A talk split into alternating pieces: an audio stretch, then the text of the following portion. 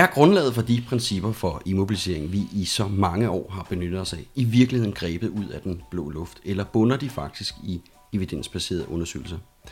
Det er temaet for dagens udsendelse. Ja, for, for nylig der udkom de nye nationale kliniske retningslinjer for spinal stabilisering af voksne traumapatienter i Danmark. Og om de her retningslinjer vil ændre vores tilgang og behandling til fremtidige traumapatienter, det er en af de ting, vi vinder i dag. Vi vinder naturligvis også vores tanker om de spørgsmål, der trænger sig på. Derefter der kan I høre et interview med hovedforfatteren bag retningslinjerne. Det er læge Christian Marsmann. Hør ham fortælle om arbejdsgruppens arbejde med at udarbejde disse retningslinjer, hvad de indeholder, og ikke mindst, hvad det kommer til at betyde for vores daglige virke, både præ- og indhospitalt. Det her er Formedic Podcast. Mit navn det er Karl Høgh. Jeg hedder Morten Lindqvist, og velkommen til.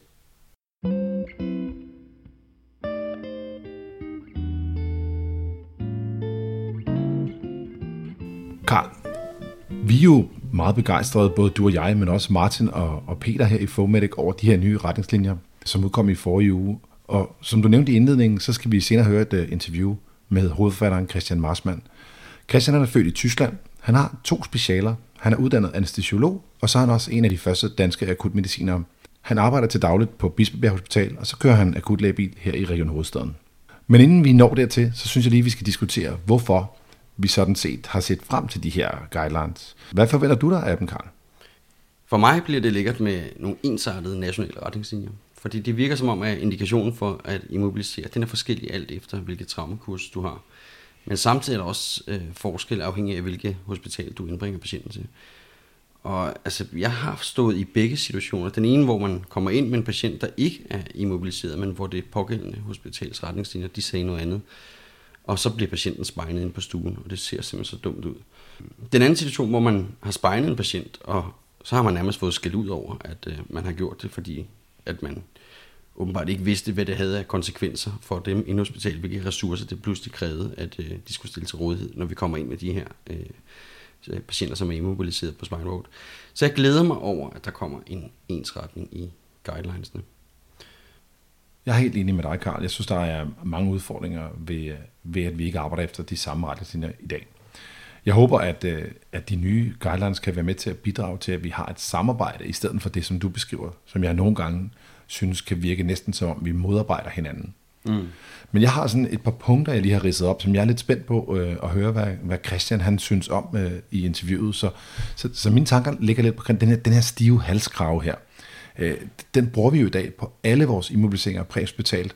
Også selvom det nogle gange ikke rigtig virker helt øh, relevant med en, som der har ondt øh, centralt i, øh, i de torkale vivler, eller helt ned i de lumbale vivler, så, så knokler vi stadigvæk med den her øh, halskrav. Så jeg er spændt på at høre, hvordan han, hvordan han tolker det, fordi når jeg læser i øh, rapporten, så virker det som om, den er helt ude. Så det ser jeg frem til at høre, hvad Christian han tænker omkring. Ja, de har altid hørt sammen, de her to ting. Spineboard og halskrav. Den, ja. ene, den ene ikke uden den anden. Jamen, jeg husker faktisk øh, de første gange, jeg var på PTLS, hvor der stod det her med, at at halskraven gjorde det ikke alene, den var 20% og så var selve øh, immobiliseringen på det, på det, de skriver som the long backboard, det var de sidste 80% men uden hinanden, så fik man ikke de 100. Øh, så, så det er jo kontroversielt, at det nu skal skilles ad. Om end det virker som om, at det nogle gange er nyttesløst at, at knokle med noget, når folk har ondt i lænden, øh, og så skal man give dem den her stramme strukturbog rundt omkring halsen. Så, så, så jeg ser frem til, at der står, at den skal ud, men jeg er spændt på, om det er i alle tilfælde, fordi sådan læser jeg det, når jeg læser øh, rapporten. Mm. Så er jeg spændt på øh, den her nye anbefaling om at bruge vakuumadras som første valg. Fordi jeg ser, at det kan give nogle udfordringer i forbindelse med øh, forflytningen inde på hospitalet. Øhm, det er ikke kun øh, indhospitalt, men også med vores øh, kollegaer præhospitalt, hvor at, øh, det virker som om, at det ikke altid er øh, helt vanligt for folk at, at arbejde med den. Øh, det er som om, efter at vi kiggede fra at have vakuumadressen på borgen, i hvert fald i Falk, hele tiden, hvor den lå pakket med tæpper og, og foldet på en helt bestemt måde, så fik vi den her bløde komfortmadras. og efter vi fik komfortmadrassen, så er den ligesom røget ind i skabet, øh, i Falk i hvert fald, hvor jeg kører til dagligt i dag. Øh, og, og nu bliver den næsten aldrig trukket ud af det skab, så derfor er det i hvert fald øh, som om, at efter vi har fået den væk fra den her forfærdelige placering, hvor den lå permanent på borgen, så er den nu trukket ud og ligger i et skab, hvor man ikke tit får den ud. I byen, hvor jeg kører, der ser jeg meget, meget sjældent, at folk de hiver vakuumadressen ud. Men i virkeligheden så tror jeg, det handler meget mere om, at Den er sgu svær at få ind igen. Det ser folk, der står og losser på, på den her, den her, øh, den her vakuummadras, fordi de vil for at få den ind i sidedøren. Og så gider man ikke. Det, altså, jeg tror også bare, vi må, må sande, at det skal være noget, der er lidt tilgængeligt, noget af de husdyr, vi, vi bruger, og vi skal også være lidt og pakke det sammen igen. Den udfordring, som vi lige har nævnt i forbindelse med at få forflyttet patienterne fra vakuumadras til det her polstrede backboard i hospitalet, den leder mig hen til nogle tanker, som jeg også er rigtig interesseret omkring. Selve implementeringsprocessen. Jeg tror, det er super vigtigt, at der bliver gjort rigtig, rigtig, rigtig meget ud af den her implementeringsproces. Fordi jeg synes ikke rigtigt, det står beskrevet, i hvert fald i, øh, i, i, i selve retningslinjerne, og måske er det heller ikke der, der skal stå beskrevet, men jeg synes heller ikke i de dokumenter, der kom ud sammen med øh, retningslinjen, at der stod noget nævnt om, hvordan de skulle implementere det. Mm. Og jeg tror, at, øh, at det vil være en fejl, hvis man ikke prioriterede øh, midler, eller i hvert fald tid til at sikre sig, at man fik implementeret det, og gerne så hurtigt som muligt. Fordi ellers så, så går det sådan lidt hen i ave, og så fortsætter folk nok bare med det, de er vant til. Og, og det vil jeg se som et stort tab for det store arbejde, der er lavet. Ja, jeg har bestemt også mine bekymringer omkring øh, implementeringen. Jeg vil så dog sige, altså præhospital er jeg ikke i tvivl om, det skal nok gå ret godt. Vi har de her fastlagte efteruddannelsesdage, øh, og det vil være ret nemt for alle regioner at lige smide en øh, immobiliseringsdag øh, ind der. Det ved jeg, at Region H allerede har gjort øh, for efteruddannelsesprogrammet her i 2019. Men jeg er spændt på, hvordan faggrupperne indhospitalt får implementeret det her, fordi de er godt nok mange forskellige faggrupper, som alle sammen skal have de her nye, som ikke har samme øh, stringente efteruddannelsesstruktur, som vi har med de her fastlagte dage. Så det er jeg spændt på at høre om. Morten, lige om lidt, så skal vi jo høre interviewet med Christian. Og øh, jeg fik jo sat ham i stævne til et telefoninterview. Og Christian, han er jo, for dem som ikke kender ham, af tysk oprindelse. Og jeg er helt vild med hans måde at udtale sig på. Fordi det her, netop det her med at tale, det er han faktisk også rigtig god til. Og den her episode bærer derfor også præg, at det er en af de her lidt længere øh, af slagsen. Og derfor så har vi indlagt en lille pause, cirka halvvejs ind i interviewet. Det vil sige, at øh, når du og din marker sætter podcasten på på vej til sygehuset, og ikke kan nå at høre den færdig, så har vi lagt et naturligt break, hvor man med fordel kan sætte episoden på pause. Jeg lover, og vi lover, at det naturligvis er på det allermest spændende sted, så der er ingen anden form for cliffhanger, så når I er færdige med at afløbe patienten, så kan I komme ud og høre videre.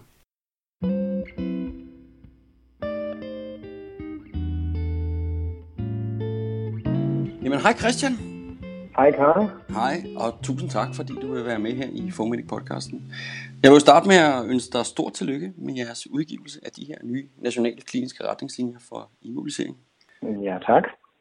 Christian, vi har jo øh, kort beskrevet dig i vores intro, men øh, kan du ikke øh, præsentere dig selv? Jamen, øh, jeg hedder Christian Marschmann, og jeg er ansat på akutmodtagelsen på Bispebjerg Hospital i en delestilling, hvor jeg også kører akutlægebil øh, i København Downtown. Og jeg arbejder så også som AMK-læge og i Region H. Og øhm, jeg er også på anestesiafdeling, og jeg er speciallæge i både anestesiologi og akutmedicin.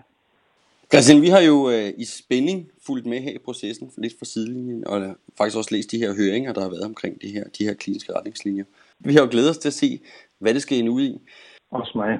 Fordi vi tror jo, at det er en meget nødvendig retningslinje, som vi i hvert fald har talt om og ønsker os i flere år.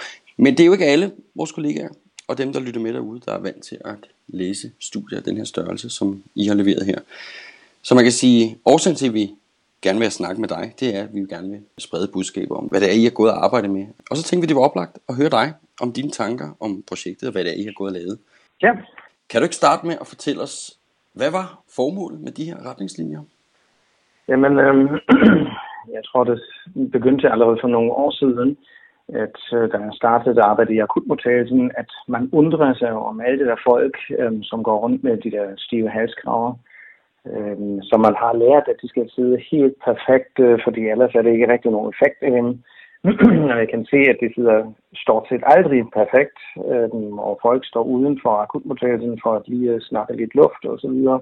Og så klør det lidt i den, og man drejer hovedet til venstre og til højre for at komme lidt bedre til. Og så tænkte jeg, at det her, det, det kan da umuligt være meningen. Øhm, og så spurgte jeg sådan lidt rundt, hvad øhm, har I hørt? Øhm, hvem har egentlig sagt, at man skal have stighalskrav på, og har kigget på forskellige instrukser, og lagt mærke til, at at de allerfleste, de peger alle sammen øh, mod ATLS, PHTLS, ITLS og lignende life support kurser. Og så har jeg læst lidt, hvad, hvad, der står, hvad står der egentlig der? Men de peger sådan set tilbage, og på et tidspunkt fandt jeg ud af, at alle peger på hinanden, og katten øh, bider sig sad i hagen. Og jeg fandt ud af, jamen, men det er ikke rigtig nogen start point. Øhm, og så gik jeg lidt nærmere ind i det her, øhm, og begyndte virkelig seriøst med at læse. Og fandt ud af, at alt det, der jeg læste, øhm, det var nogle reviews, eller sammenfatninger, eller expert opinions, men sådan rigtig hård evidens var det faktisk ikke. Øhm, samtidig, eller relativt kort bagefter, så læste jeg en øh, review fra Norge, øhm, som lige så man gjorde op med de traditioner, som vi nu har haft i flere årtier, og som sagde, jamen det er ingen rigtig hård evidens for, at det her er effektivt øhm, og kan effektivt beskytte mod en, en øh, skade til medullen. Og øhm, jamen, øh, så hørte jeg også, der forskellige andre grupper, som begyndte med at kigge på det, kan vi ikke lave om på det. Samtidig hørte jeg også nogle rygter om, at PHTLS øh, begyndte også med at se lidt mere liberalt på det. Øhm, og så begyndte jeg at finde ud af, okay, hvordan, hvordan kan vi lave om på det her? Øhm, først tænkte jeg, kan vi lave om på det her lokalt, således at vi øhm, på Bispebjerg er sådan lidt uh, first mover. Men det fandt jeg hurtigt ud af. Det, det kan simpelthen ikke lade sig gøre. Det, sådan noget skal besluttes fra både anestesiafdelingen og ortopædkårene, og det skal ind i øh, sundhedsfaglige råd og så videre. Så tænkte jeg, hvad med regionalt? Men, men der kunne jeg også godt se, det går jo ikke, at, at øh, vi laver det anderledes end Region Sjælland. Og så pludselig kunne jeg godt se, at hvis det er, så skal man lave om på det her nationalt. Så begyndte jeg med at tænke på, hvem skal egentlig være med? Øh, hvem, hvem kunne have en mening om det her? Og så begyndte jeg i hast at øh, kontakte de forskellige medicinske selskaber, om de kunne have interesse, og hvis det var, om vi kunne udpege en repræsentant til, til en sådan gruppe. For ja, fra hver af de medicinske selskaber. Lige præcis. Ja. Ja, fordi det var jo en meget, det var en meget bred sammensætning, I havde i jeres, i jeres arbejdsgruppe. Ja, det må man sige. Det er, det er en stor gruppe. Og, og jeg ville bare være sikker på, hvis vi laver nu sådan en, en guideline, og jeg vidste jo lidt i forvejen, det kommer til ikke at være særlig meget evidens. Meget ville det være allerede expert opinion, så er det vigtigt, at man bliver enige om det her. Øhm, så jeg skulle være sikker på, at jeg har spurgt stort set alle, der overhovedet kunne have en mening og indflydelse på det her. Øhm, så derfor brugte jeg alle medicinske selskaber, som har noget med det her at gøre, som har behandlingsansvar på en eller anden måde. Øhm, så kigger jeg på ambulanceudbyderne. De skulle også være repræsenteret, fordi hvad, hvad hvis vi nu beslutter, at vi skal have en eller anden ny device? De skulle også have haft mulighed for at tage indflydelse på det, fordi det er dem, der skal købe det i så fald. Øhm, ja. Så tænkte jeg, okay, præhospitalerne, de skal også være med. Det er der fandme af. Øhm, og så skulle jeg også have nogle folk, der hjælper mig, fordi det er altså et, et virkelig stort stykke arbejde. Det skal altså kigges på flere tusind artikler.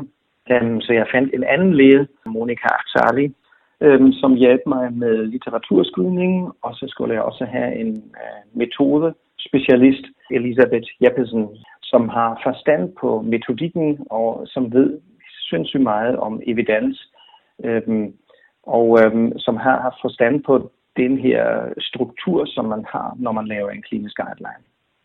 Men så det er en bred vifte af masse medicinske selskaber, lægefaglige og, og præhospitale. Ja. Må man så spørge, hvordan, hvordan gik samarbejdet i sådan en gruppe her? Fordi det er jo en, bred gruppe med forskellige fokus og forskellige interesseområder. Var det mm. nemt at få enighed til det her indhold? Samarbejdet gik egentlig godt, men jeg kan love jer, at, at der var nogle diskussioner.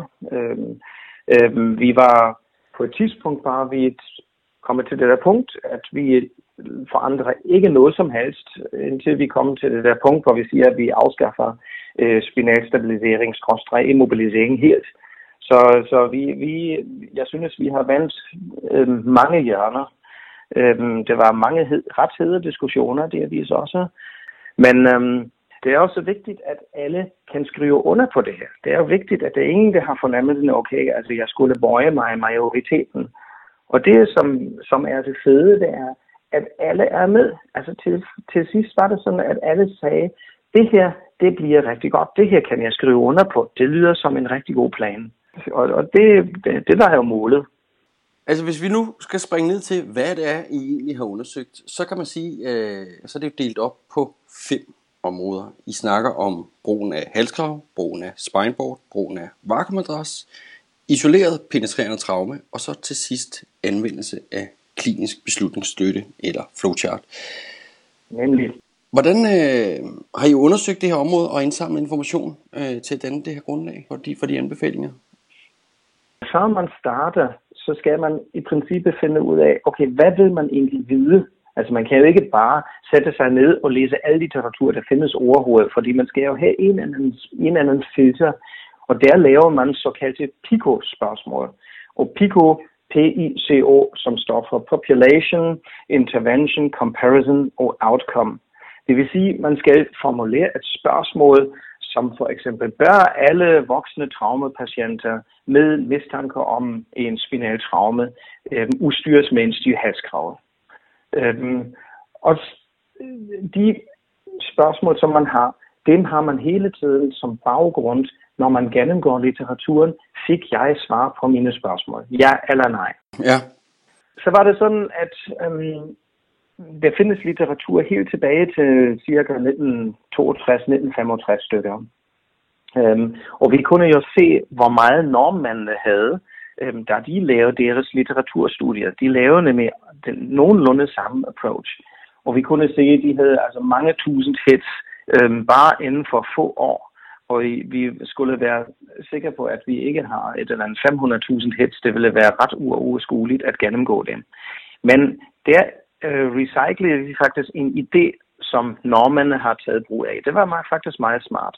De har nemlig også sagt, jamen i stedet for, at vi kan gå helt tilbage til 1962, kigger vi på, findes der allerede, det var sådan cirka 2000, øhm, 2012, mener jeg det var, så kigger de på, jamen findes der allerede noget, allerede nu, der øhm, øh, laver sådan en slags øh, litteraturresumé eller sammenfatning. Og det var det. Øhm, det var et stort review fra 2011 fra Amerika, som har kigget på al den litteratur, som der var fra 19, altså midt af 60'erne til 2010. Og så har de sagt, jamen altså, øhm, de vigtigste af de her studier, som virkelig havde betydning, øhm, dem fortæller vi om, og de laver som slags radio. Og så har normanden sagt, jamen det var kvalitetsmæssigt var det godt. Det var faktisk nogle, en kvalitet, som kunne matche vores øh, grades-kriterier og krav, som vi har til vores guideline. Så i stedet for, at vi søger helt tilbage, så siger vi godt, vi tager deres resultater, og så søger vi fra 2010 til 2015 og ser, er der kommet noget nyt? Og så gjorde de det, øhm, og de fandt ud af, at det var meget beskeden, hvor meget nyt der kommer. Og så har vi gjort det, jamen i stedet for, at vi leder helt tilbage, så siger vi, jamen vi syntes, øhm, den, de norske guidelines, de var kvalitetsmæssigt på samme niveau, som vi har ønsket os det. Øhm, så vi laver det samme. Så vi søgte faktisk fra øh, litteratur fra 2015 til 2017. Og vi brugte også nogenlunde deres søgestrategi, fordi den der søgestrategi, den var enormt bredt. Altså alt, som overhovedet kunne komme i nærheden af sådan noget med, med øh, øh rygmarks, rygmarksskader og lignende, dem har vi taget med. Øh, vi skulle være 100% sikre på, at vi ikke misser nogle virkelig interessante publikationer. Men det betød selvfølgelig også, at det var enormt meget støj. Altså det var flere tusind artikler, som havde intet med det her at gøre. Ikke? Så der var mange, I, I måtte sortere fra også? Ja, men altså, efter vores litteraturstudie, var, som, som vores bibliotekar i Aalborg gjorde for os, så bongede der cirka 6.500 artikler, 6.500 studier ud, som skulle simpelthen kigges igennem. Men mange gange kan vi jo allerede se på titlen, okay, altså det her fracture of the neck, det er slet ikke nakkefraktur, men fracture of the neck of the finger, eller sådan noget. Det, det har jo ja. simpelthen ikke med noget med os at gøre. Nej. Så vi kunne faktisk inden for en, det tog en måneds tid, øhm, der kunne vi smide rigtig meget ud. Så tilbage var det sådan cirka 65 studier, hvor vi sagde, jamen, der bliver vi nødt til at læse lidt mere om. Vi bliver nødt til at læse om, hvad handler det egentlig om, for det, det her kunne godt give svar på vores PICO-spørgsmål.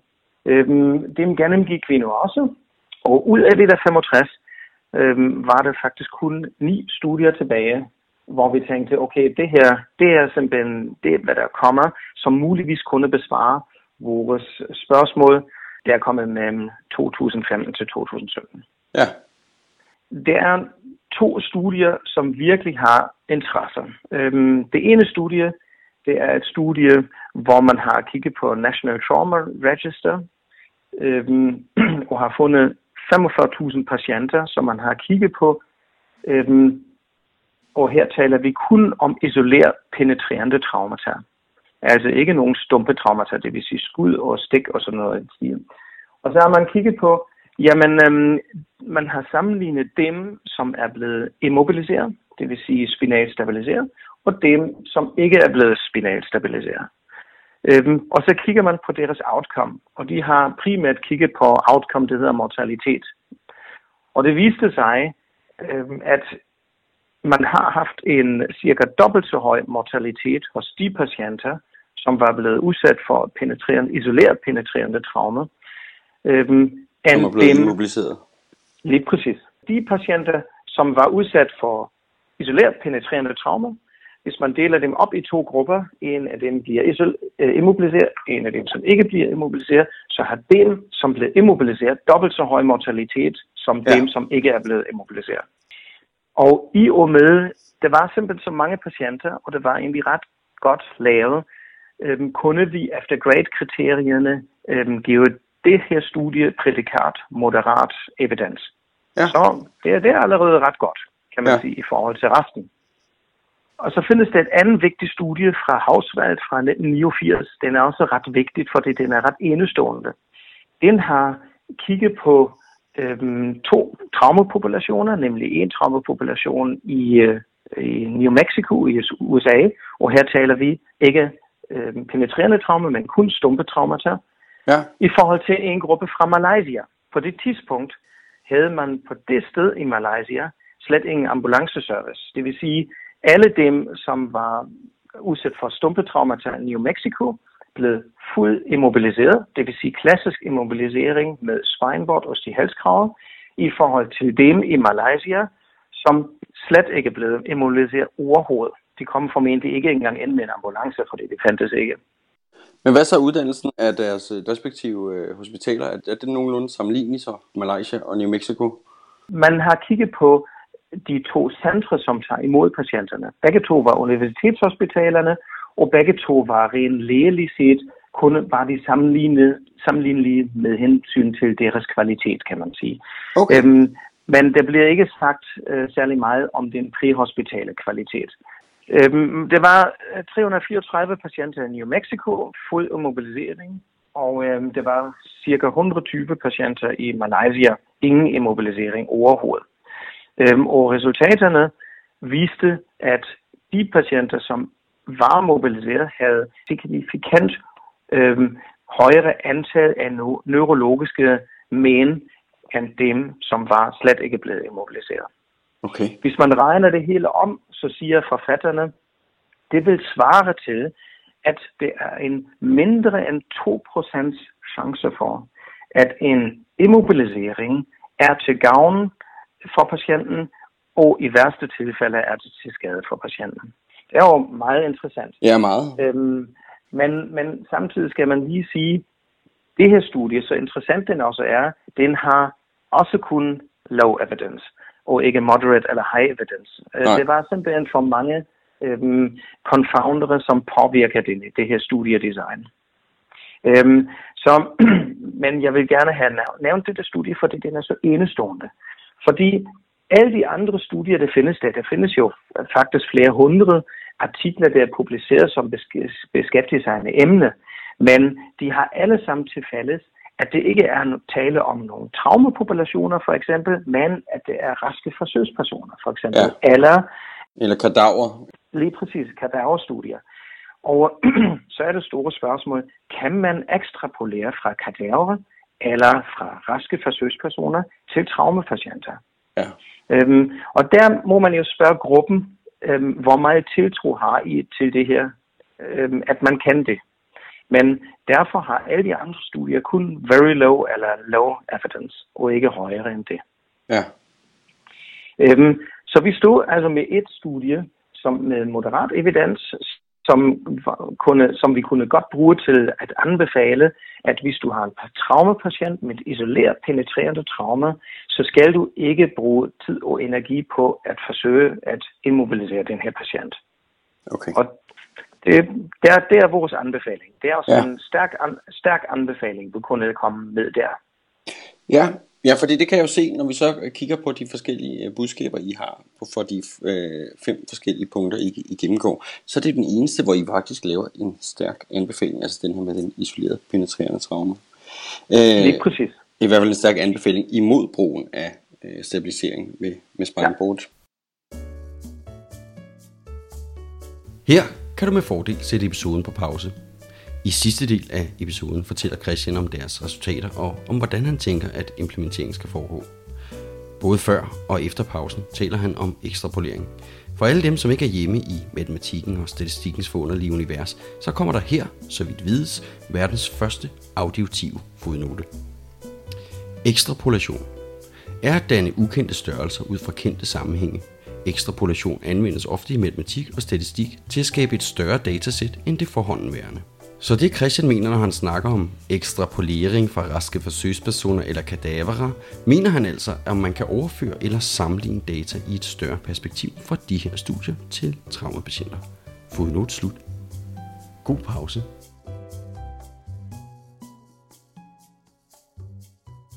Super Christian, fordi skal vi ikke prøve sådan at øh, gå ind og snakke om de her resultater, I faktisk har fundet på de fem delområder. Og I deler dem jo op sådan, at øh, brugen af halskrav, I har brugen af spineboard, brugen af vakuumadras, isoleret penetrerende traume, og så anvendelse af klinisk beslutningsstøtte. Og øh, hvis vi starter med brugen af halskrav, der har I jo en svag anbefaling imod, blandt andet på grund af de her skadelige virkninger, som der findes. Kan du ikke prøve at fortælle lidt om de her skadelige virkninger, der er ved, ved brugen af halskrav? Øh, med hensyn til formulering, skal vi huske, at det er på grund, selve formuleringen er på grund af den svage evidens der findes øh, på området. Men der var faktisk en del øhm, publikationer, som var interessant at læse, alle sammen med low eller very low evidence, øhm, fordi det var enten tale om kadaverstudier, eller fordi det var tale om raske forsøgspersoner. Øhm, og så må man simpelthen se, om man vil ekstrapolere til traumapatienter eller ej. Øhm, men når vi kigger på Stig Halskrav, for det første, jeg har jo allerede nævnt, øhm, det er efter min mening ret sjældent, at den side er perfekt. Når man har nu raske forsøgspatienter eller kadaver, så har man jo øhm, tid og mulighed for, at man sætter den på, således at den sidder helt perfekt. Når man så har gjort, når man så har gjort det, øhm, så var der nogle studier, der har kigget på, jamen, hvor meget bevægelse er der egentlig? Øhm, fordi folk har måske sådan lidt den forkert indtryk af, at den immobiliserer fuldstændig. Men det er ikke sandt. Øhm, det viser sig, at den kan stabilisere eller limitere øh, bevægelse måske meget, meget mindre end antaget. Det næste er, at den, den hviler jo, eller hagen hviler jo på selve halskraven. Det vil sige, hvis du har en dårlig patient, som eventuelt også har et luftvejsproblem, hvor du skal intubere, så har du øhm, signifikant flere problemer med at intubere den her patient, fordi du kan ikke rigtig åbne munden, for eksempel. Så er der nogle studier, der peger på, at muligvis er der tale om en stigning af det intrakranielle tryk. Øhm, fordi det er sådan, at hjertet pumper blod ind i hjernen, men det skal jo også komme ud derfra. Og hvis du har en, et øh, traume til rygsøjen, så er der også høj øh, far for, at patienten har også haft et traume til hovedet. Og hvis man har det, så får man jo hjerneødem. Og det bedste for, for, eller den bedste behandling mod den der hjerneødem i det akutte forløb, er simpelthen at sørge for, at der er bedst mulig afløb af det der blod.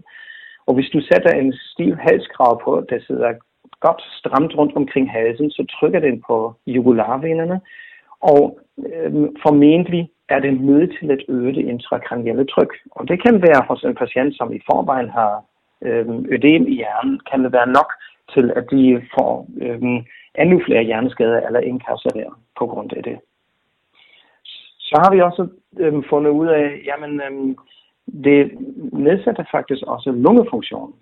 Man kan sige, jamen hvor meget betyder det egentlig, men hvis du er i forvejen adipøs, eller har øh, kold, eller astma, eller sådan så kan det muligvis have en betydning, at du tipper over til en dårlig side, fordi den var i forvejen øh, så nedsat, at det har en klinisk betydning.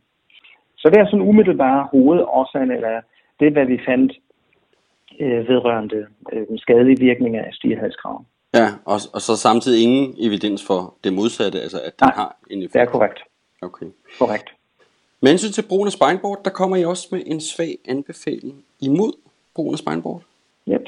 Og det er sådan det samme som med sige halskrav. Ikke nogen høj kvalitetsstudier, kun low eller very low evidence. Øhm, blandt andet fandt vi øh, dog et studie, som kiggede på de skadelige virkninger, og det er jo primært tryksår for eksempel. Øhm, der har man øhm, sammenlignet vakuummadras med en spineboard, så har man lagt sådan specielle folier derinde med sådan nogle øh, sensorer, som tjekker, hvor meget tryk er det egentlig ved baghovedet med skulderbladene øhm, og øhm, over øh, lumbalkolumner, Ja, eller sakraldelen. Øhm, og det viser sig, at, at man kommer formentlig i kritiske områder, øhm, når man ligger på et spineboard. Og når du forestiller dig, hvis du har en dårlig patient, der ligger på et spineboard, som har i forvejen dårlig eller påvirket cirkulation, så bliver det sikkert øhm, kun forværret, hvis de også ligger på spineboard, eller på grund af den dårlige cirkulation har de endnu højere risiko for udvikling af tryksår, plus smerter, plus at det tager tid til at immobilisere dem på det der spineboard, etc. var det også et studie lavet på raske forsøgspersoner? Det var på raske forsøgspersoner. Det Og man korrekt. vil umiddelbart kunne, kunne overføre data, mener man, til, til dem, der er udsat for traume? Mm, det er jo den store diskussion. I hvert fald har gruppen haft, det har, gruppen har haft i hvert fald tiltro til et antage, at det kunne være skadelige virkninger. Men igen, når du man samtidig kan se, hvor lidt et spineboard egentlig immobiliserer, øhm, så kan man spørge sig, hvor mange gavnlige virkninger er der. Ikke? Så derfor kom gruppen med en svag anbefaling imod brugen af spineboard. Ja. Men nu snakker du selv om vakuummadrassen, og det er jo sådan set det næste, I har undersøgt. Og der kommer I faktisk med en svag anbefaling for brugen af vakuummadras. Hvad, hvad ligger til grund der? Jamen, så kan man spørge sig, jamen, hvor- når der er så meget evidens, eller så mange forskellige øh, publikationer, at øh, immobilisering eller spinalstabilisering er så dårligt, hvorfor har vi ikke droppet det helt? Og der, der var gruppen dog opfattelsen af, på en eller anden måde er det også common sense, hvis du har en patient, øh, som har slået sig, hvor der kunne være far for forværing af en, en rygmarvsskade, så prøver man selvfølgelig at behandle den forsigtigt og slæber den ikke på armene eller på hovedet, hvad ved jeg, ind i ambulancen. Det, på en eller anden måde er det her common sense. Øhm, når vi nu siger, jamen, vi vil, øh, det, det skal helst ikke være med spineboard, og det skal helst ikke være med halskraver. Hvad kan man så ellers gøre, for at det ligger nogenlunde spinal stabiliseret, men uden alle de øh, negative skadevirkninger? Og øhm, det ser ud som om en vakuummadras kunne være en løsning på det her. Øhm, fordi ad et kan du bukke selve vakuumadressen vakuummadrassen rundt omkring hovedet og nakken på en måde, at det støtter hovedet, uden at det, klam, uden at det klammer hovedet. Så det ville være erstatning i, i stedet for halskravet. Samtidig kan du også lave en ganske udmærket immobilisering af resten af kolumner ved at forme vakuummadrassen rundt omkring din traumapatient, samtidig med, at trykfordeling er betydeligt bedre, fordi det tryk, som du har på spineboardet, er selvfølgelig teoretisk det samme, men den fordeler sig bare på øhm, betydeligt større overflade, og dermed er spidstrykkene betydeligt lavere. Og derfor, øhm, det var hovedårsagen, hvorfor vi kom med den anbefaling. Vi har selvfølgelig også kigget på, blandt andet var det også to paramediciner i vores gruppe, og vi har spurgt dem, jamen, betyder det ikke, at det koster så meget mere tid til at bruge en vakuummadras? Men det viser sig, at det er det samme. Det er, øh, man siger sådan omkring to minutters tid. Men det kommer selvfølgelig lidt an på omstændighederne. Ja.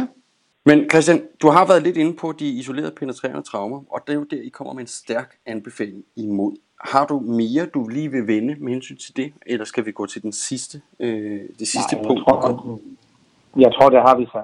Jamen, øh, det sidste punkt, du har på listen, det er jo sådan set, eller I har på listen her, det er anvendelse af klinisk beslutningsstøtte, altså et flowchart. Og det angiver I som værende god praksis, og har skrevet i parentes, at der er konsensus eller enighed i gruppen.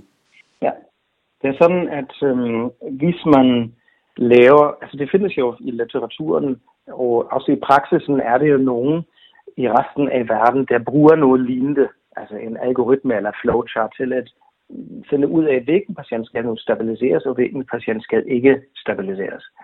Øhm, og der er det sådan, at øhm, de allerfleste retter sig efter noget, der hedder Canadian C-Spine Rule, eller Nexus Rule, øh, som er oprindeligt egentlig lavet til at finde ud af, skal man lave et røntgenbillede af den her kolumne øh, i forhold til, hvor høj risiko er der for, at der er fraktur. Men øh, vi har kigget på de forskellige andre algoritmer, og det kommer ikke til at hænge sammen for os. Fordi problem, problemet er bare, at hvis man ændrer hvis man anvender Canadian C-SPAN Rule eller Nexus til stabiliseringstiltag præhospitalet, det medfører en massiv overtriage. Altså det vil være enormt mange patienter, som man behandler med en spinal stabilisering, som slet ikke har brug for det. Og er det, virkelig, er det i virkeligheden ikke også det, som, som var din hvad skal man sige, undren fra start, om vi i virkeligheden ikke overtriagerer ja. mange af vores patienter, som ja. var til grundlag for, at du egentlig gik i gang med det lige her? Præcis. Ja? Lige præcis. Men problemet er bare, hvis man laver det mindste om på sådan noget her, så er det jo sådan set ikke længere litteratur, øhm, der har evidens for, at det er godt eller skidt. Så i det her tilfælde, øhm, da vi skulle lave vores egen beslutningsstøtte, altså vores egen flowchart, fandtes der selvfølgelig ingen evidens for det her. Og derfor skulle vi komme med en good clinical practice, som, som good clinical practice er princippet bare et andet ord for, for expert opinion.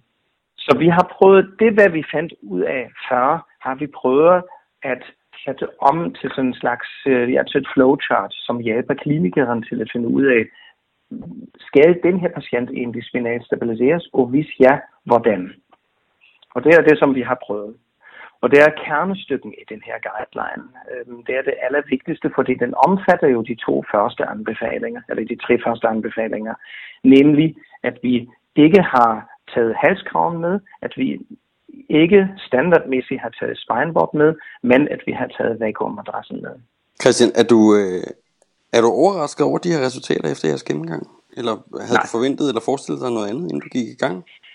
Nej, jeg var, jeg var allerede så meget ind i litteraturen, at jeg var godt, godt klar over, at det kan umuligt komme de store øh, overraskelser.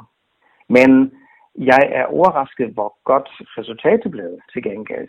Fordi øh, når man ser på det her flowchart, det ser så nemt og enkelt ud, men jeg kan øh, fortælle dig, hvor mange timer det tog at komme så langt fra, hvor mange diskussioner.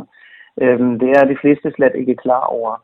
Og vi har tryktestet det her igen og igen, og vi kom altid til resultatet. Det fungerer. Det fungerer alle.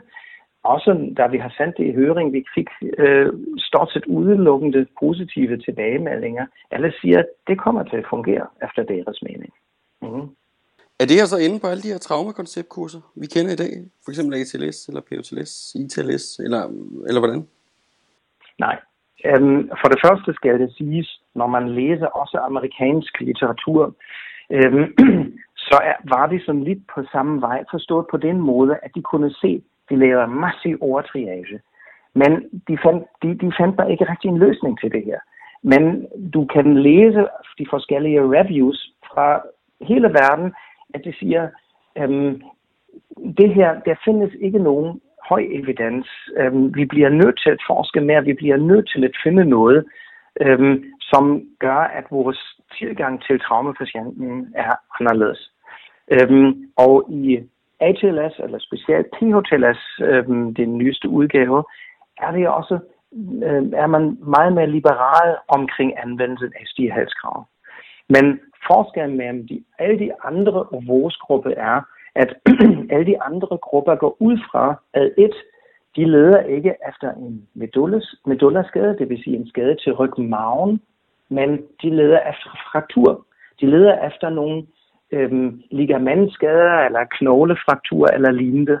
Det er en stor forskel, fordi vi er relativt ligeglade med de der frakturer i forhold til spinal stabilisering eller ej, hvis vi mener, kan patienten selv stabilisere for eksempel hovedet. Har patienten virkelig brug for nogle devices af tvivlsom kvalitet øhm, med mulige skadelige virkninger, hvis patienten kan eventuelt bare holde sit hoved selv, eller hvis der er andre muligheder. Men findes der i virkeligheden ikke nogen studier netop omkring det her, der viser, at traumapatienter i virkeligheden stabiliserer sig selv bedst? Altså således, at hvis de har ondt, så bevæger de sig ikke unødigt? Ja, der, der, der findes en del studier, desværre igen med low eller very low evidence, fordi der taler om kadaverstudier eller raske forsøgspatienter. Men øh, jeg kan eksempelvis nævne øhm, ekstrikation. Øhm, der findes nogle studier, som har kigget på, øhm, hvis man bruger alle de devices, som vi nu bruger, de halskrav, spineboard, etc., etc., og prøver at få patienten ud af en øh, bilvrag, øhm, hvor meget bevægelse er der egentlig i forhold til, hvis man bare beder patienten om at selv langsomt og forsigtigt stige ud, uden at støtte patienten eller gøre noget som helst. Og de her studier viser, at hvis det her passer, men som sagt, det er ikke traumapatienter, men raske forsøgspersoner, men det viser det sig faktisk, at det er færre bevægelser, hvis patienten selv stiger ud, i forhold til, at hvis vi hjælper patienten med at stige ud, med alle de devices, som vi nu plejer at bruge. Men Christian, føler du så, at der efter jeres gennemgang af de her tilgængelige studier er behov for yderligere forskning på området for at kunne gå fra en svag anbefaling til en stærk anbefaling? Jamen Karl, det er et virkelig godt spørgsmål, fordi øhm, de fleste reviews, som har kigget på det her, slutter faktisk med netop den der anbefaling, at vi har brug for mere forskning med hård evidens. Men det er bare virkelig, virkelig svært, for de prospektive studier i forhold til det her er, er på grund af juridiske årsager og praktiske årsager nok meget, meget vanskelige. Øhm, plus at man skal også huske, at det er jo virkelig sjældent, at man har de her patienter med medullerskader. Men man kan da forestille sig, i og med at vi har tal her fra Danmark, hvor mange patienter har vi per år sådan cirka med nogle øh, betydende øh, skader til rygmagen, så kan man jo simpelthen lave en ny opgørelse om, hvad ved jeg, 3, 5, 10 år, for at simpelthen se, er den her udvikling, har den været stabil, eller er det faldende, eller er det stigende antal. Så ved man i hvert fald, så kan man i hvert fald sammenligne før og efter. Øhm, fordi ellers tror jeg, vil det være svært med at, øhm, med at, at lave andre studier, end hvis man nu vil sammenligne det før og efter. Det vil være nok det, det mest praktikable. Ja. Men helt klart er der, er der behov og et ønske om, at der er mere øh, forskning inden for det her område. Okay. Christian, vi skal videre, fordi nu er der et spørgsmål, som jeg er meget, meget spændt på, hvad du tænker omkring, og det er nemlig implementering. Hvordan tror du, det kommer til at gå med implementering af de her nye retningslinjer? Ja, det er jeg også meget spændt på, øhm, fordi øhm, på et tidspunkt øhm, søgte jeg om nogle finansielle midler fra Sundhedsstyrelsen, eller hørte, hvordan er deres holdning til også finansiel implementering. Men, men den del er ikke dækket, så der er ikke blevet afsat nogle midler til selve implementering. Øhm, et andet problem er, at man, det her involverer så mange fagpersoner, at det kan være lidt vanskeligt, at altså man har jo ikke bare én nøgleperson, som tager sig af implementering. Man skal snakke med hospitalerne, med præhospitalet, med ambulancefolk, øh, etc. etc. Øhm, så derfor, det var jo en af årsagerne, hvorfor jeg har i den der gruppe, hvorfor alle fem præhospitaler var med repræsenteret, samtidig med alle ambulanceudbydere. Fordi nu kan de nemlig gå tilbage til deres organisation og finde ud af, hvordan skal vi egentlig implementere det. Øhm, det, hvad vi har gjort, øhm, det var, at vi syntes, vi syntes, at formentlig er det nemmeste at starte præhospitalet. Øhm, og der var der et møde mellem de fem præhospitaler, og de har afsat øhm, flere tusind kroner til produktion af nogle videomateriale, som skal gøre det nemmere for os alle sammen at lade patienten overgå fra præhospital til indenhospital. Fordi patienten skal jo i nogle tilfælde forflyttes fra vakuummadras til polstret backboard. Øhm, og det har vi fået penge til, og det er allerede i produktionen. Ja, det må sige, det var, det var Region Syd, ja. Som, ja, lige præcis. Det er Ambulance Syd, som tager sig af den del. Ja. Og der regner vi med, at der kommer noget i oktober eller senest november. Det er altså i fuld gang.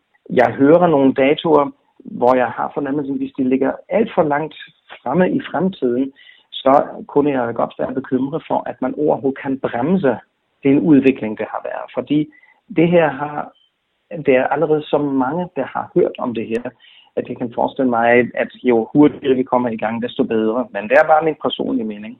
Ja, men det vil sige, nu er der endnu flere, der kommer til at høre om det, når de så lytter med til os her. Så det er jo dejligt. Men vi er jo enige om, at man skal ikke, uanset om man lige har hørt det her, eller læst jeres, øh, jeres rapport, så kan man ikke øh, begynde at følge de her instrukser med det samme. Vi bliver vel nødt til at vente på, at, øh, at de bliver udmyndtet i en lokal instruks. Yes.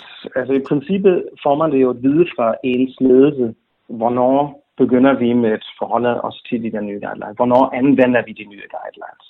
Ikke? Og jeg håber på, at inden for de næste dage eller maksimale uger, at det kommer en afgørelse der. Jamen det, det ville jo være dejligt, fordi jeg, altså jeg tænker også præhospitalet, der er det som regel ret nemt. Vi har jo et vist antal efteruddannelsesdage om året, og det vil være muligt for de enkelte regioner at sige, at en af dagene skal afsættes til de her nye guidelines. Så vi er forholdsvis hurtigt, eller vores faggruppe er forholdsvis hurtigt til at implementere de her på, på langt de fleste niveauer. Netop. Men tror du, det bliver en udfordring på traumatagelsen af skadestuen, som jo ofte har mange specialer og teams, som jo i øvrigt meget sjældent er de samme deltagere hver eneste gang? Eller hvordan tror du, implementeringen kommer til at foregå ind hospitalet? Jamen, du, du, du skal huske, at øhm, øh, det var jo også repræsentanterne fra ortopædkirurgisk selskab, fra traumatologisk selskab, fra rygkirurgisk selskab, etc., etc. Så alle var jo med i den der gruppe. Så det bliver jo også givet tilbage til deres øh, organisation, og så skal de sive ned af til de forskellige faggrupper. Øhm, så jeg, øh, udover det har vi selvfølgelig også haft kontakt til de forskellige traumacentre og forskellige, også forskellige akutmodtagelser.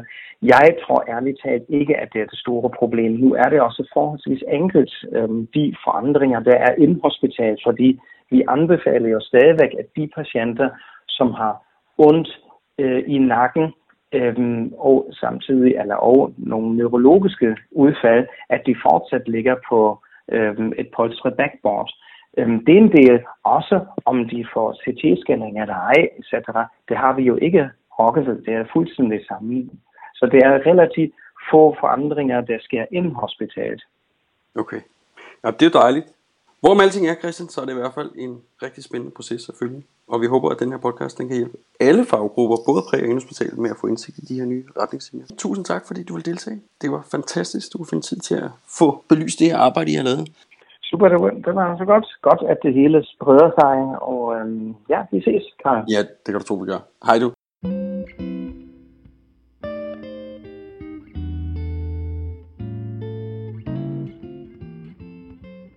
Så er vi tilbage, og øh, endnu en gang tak til Christian Marsman, fordi han vil fortælle om sit og de andre i arbejdsgruppens arbejde. Men Morten, hvad fik du ud af det her? Jamen, først og fremmest så fik jeg det ud af det, at det er et kæmpe stort stykke arbejde, de har lavet. De har screenet flere tusind artikler og mødtes flere gange i arbejdsgruppen for at diskutere de ting, de kom frem til. Så det er et godt stykke arbejde, de har lavet, og, og jeg synes godt, vi kan, kan bruge det til noget, og vi kan, vi kan stole på, at der er, blevet, der er blevet lavet et grundigt stykke arbejde her.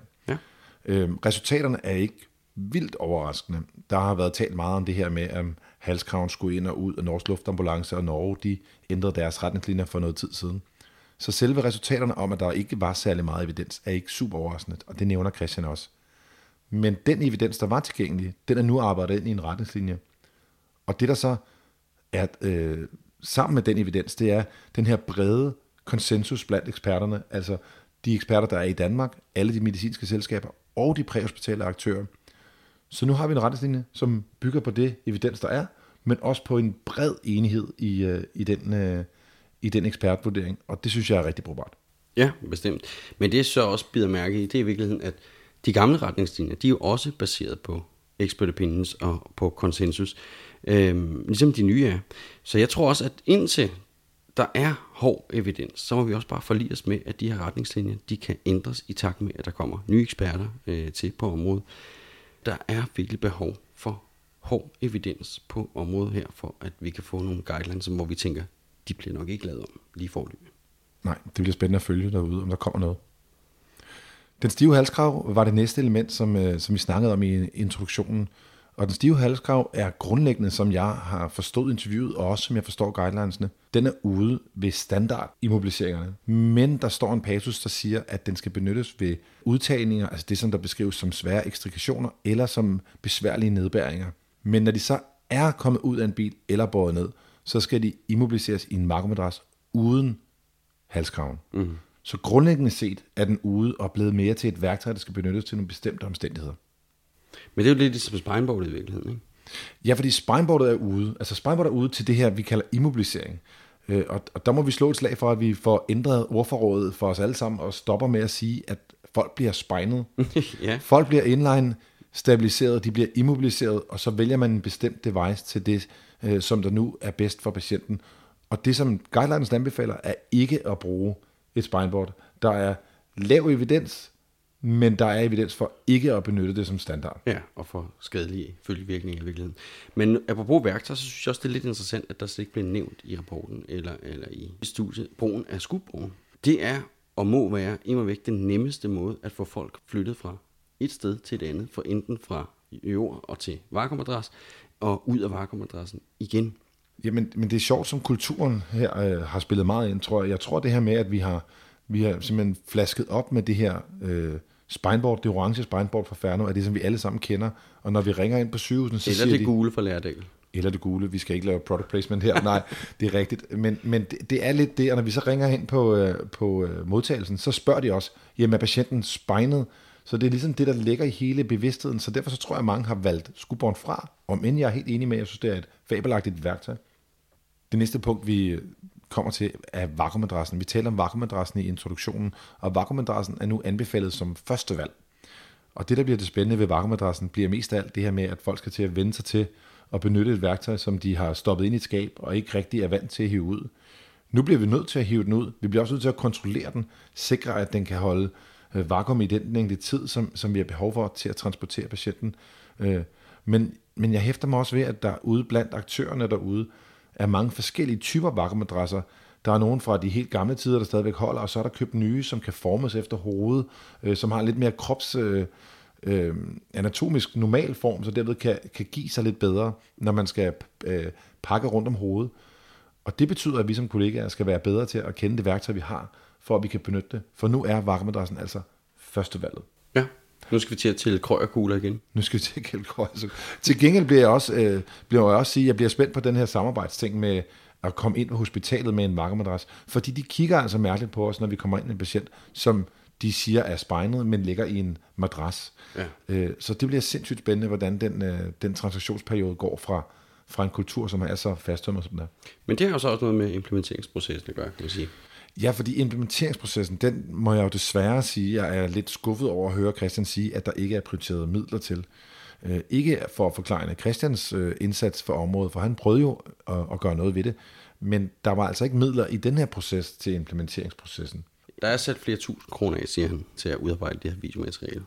Ja, og det videomateriale, det kommer, øh, det kommer til at være mega afgørende. Det er Region Syd, der skal stå for at lave det, som Christian nævner, og jeg håber med alt, hvad jeg har inde i mig selv, at de kommer til at lave en brugbar video, og at den ikke bliver for politisk eller for pladeragtig, fordi det kan simpelthen slå det hele ihjel, hvis ikke det er noget, der virker i praksis. Øh, så hermed en opfordring til Region Syd om at lave noget, der bliver skide godt og mega brugbart og kort, sådan så folk de gider at se det. Ja, lige så kort som vores øh, podcast. Ja.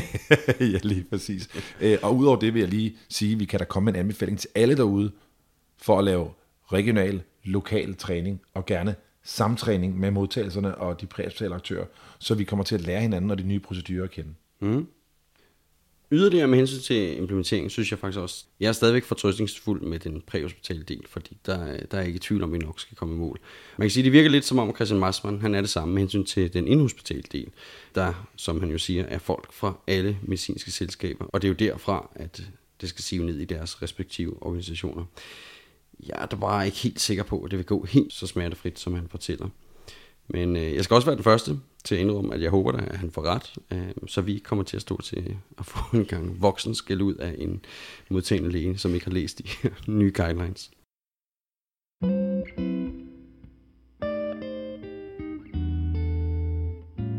Så er det vist også tid til lidt efterårsreklame. Lige om lidt, så kommer det næste afsnit af Fomenic Pharma-serien. Det er et afsnit, der kommer til at handle om naloxon, som jo må være den naturlige opfølging på afsnittet om øh, fentanyl. Mm.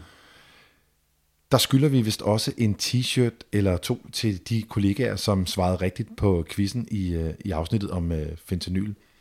Jeg kan vide, om de overhovedet kan huske, at de har sendt vejen, fordi det er simpelthen så længe siden, at vi har lavet en Formel fra. Men det er fordi, der har været så mange fede ting hen over sommeren, som vi bare ikke har kunne lade være med at få vores fingre i. Men sådan er det, når der kommer noget nyt og spændende, så må det hoppe ind i, i køen. Men den er på vej, den kommer lige om lidt.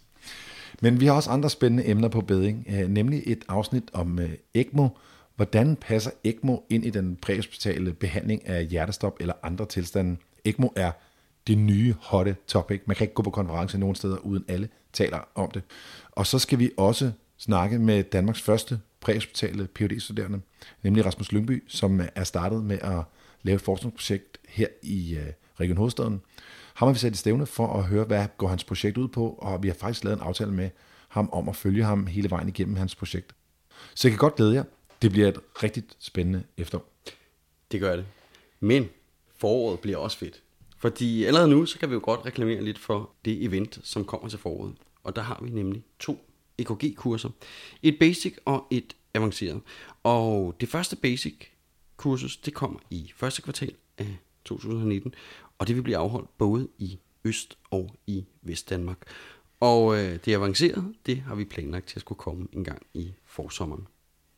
Det var Formedic Podcast for den her gang. I shownoterne til den her episode, der kan du blandt andet finde hele rapporten for de nationale kliniske retningslinjer til immobilisering. Vi har også lagt et link til de norske guidelines og til de øh, amerikanske guidelines. Derudover så har vi lagt flowchartet, eller hvad skal man sige, actionkartet til immobilisering.